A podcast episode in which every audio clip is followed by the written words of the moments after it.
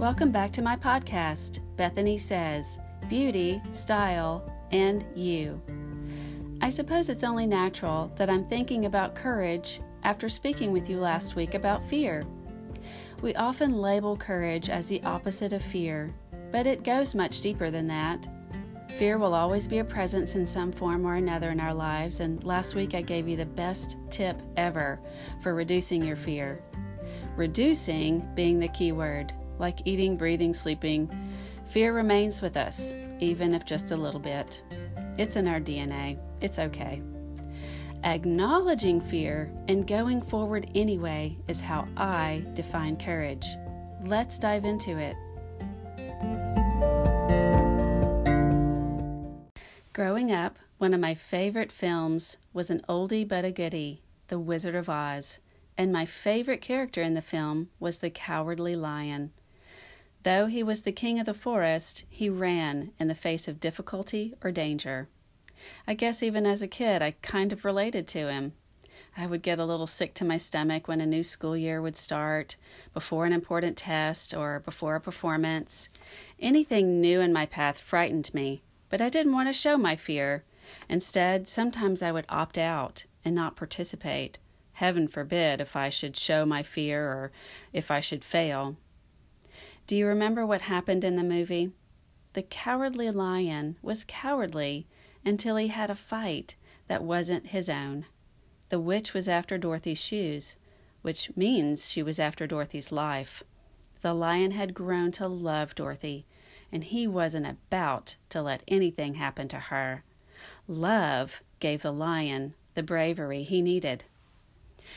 I didn't touch on love last week, but when I spoke about doing for others to reduce your fear, that is an act of love taking the focus off yourself and placing it onto a person or a cause is where we find our courage and where fear is driven out. I did a career 180 after 15 years in the mortgage finance industry. People say that was a brave thing to do. For me, it doesn't feel like bravery or courage. There was a new thing I knew I needed to do to improve the lives of others. It really felt like the only thing to do. I couldn't stay in a job that didn't fulfill my life's purpose. It was a perfectly good job. I just felt dead doing it. So for me, the choice was death or life. You bet I chose to do something that makes me feel alive. I left the safety net of a biweekly paycheck to start something new. Now, when you put it that way, it does seem brave. With most things in life, it all depends on how you look at it. No one knew how the old job was making me feel, so they were seeing what I did as an act of bravery. Whereas I knew all too well how I was feeling, and the choice to leave was a joyful moment. What moments in your life have been labeled as courageous ones? Do you feel like it was courage, or, like me, do you feel like it was your only choice? Courage is also being willing to open up and share your vulnerabilities in this digital world of look how wonderful my life is. I've done a lot of sharing on my blog in the last few years. When we moved to Seattle in early 2015, I was knocked off my feet.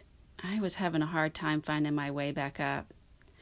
I've written about times when I felt less than and things that I've learned in the face of adversity Last week on my personal blog, which is called Southern in Seattle, I wrote about my struggle with daily alcohol intake during those years in Seattle. I'll be honest, I hesitated before I hit publish on that post. That is a case of something that did feel courageous. But the topic had been gnawing at me. It wouldn't leave my head. I knew I couldn't be the only person who was holding themselves back in their career and their life with a choice that is seemingly innocuous. A daily glass of wine is considered healthy, in fact, but I wasn't pouring myself that five ounce glass of wine, which is considered a healthy amount, and sometimes it wasn't just one glass in the evenings. A lot of people read that post, and a few made comments, some to the effect of it being a brave thing to do. Do you know why I did it? I did it not to tell people about myself and my struggle. I did it with the hope and the belief that it could help someone else, even if just one person. That person needed me to step up and raise my hand so they know they aren't the only one. And their case isn't an isolated incident. And they too can overcome the struggle. So we're back to that doing for others theme that I started on last week. Doing for someone else as your focus allows you to act in courageous ways. I don't need to look perfect anymore. I tried that for the first 29 years of my life, and it was exhausting. It led me down roads I didn't need to go down, and it kept me from knowing myself. Perfect is impossible, and perfect will keep you from being who you really are this wonderful, multifaceted, contradictory human being. Perfect can take a hike. What do you need to do that you're afraid of doing? Now that I'm back in Dallas, I'm having to restart things with my business. And you guessed it, I'm sort of afraid. what if I fail?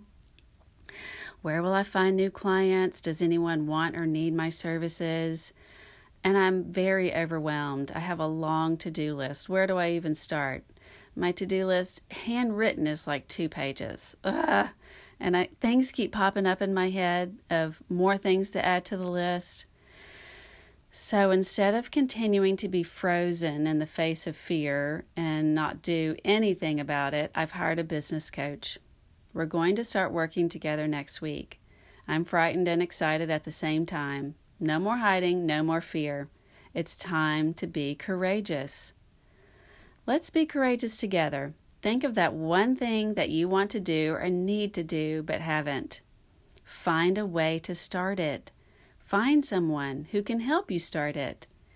If you need encouragement, please email me through my website, bethanysiggins.com, or my Facebook business page, Bethany Siggins Image, or on Instagram at Bethany Siggins. I'm here for you, and you're not alone. You are amazing, and we need you to do that thing that's on your heart. Step up and be courageous. Thank you for listening. This week's theme bleeds into next week when I'll be talking with you about knowing yourself. That's something that we're a little fearful of, and it does take some courage. Please share this podcast with a friend or a loved one. I definitely could use some reviews People look at those when they're deciding whether or not to listen, and it only takes a minute. I would greatly appreciate it. When you do, let me know because I'd love to offer you $100 off your next service with me if that interests you. Thank you again and speak to you again soon.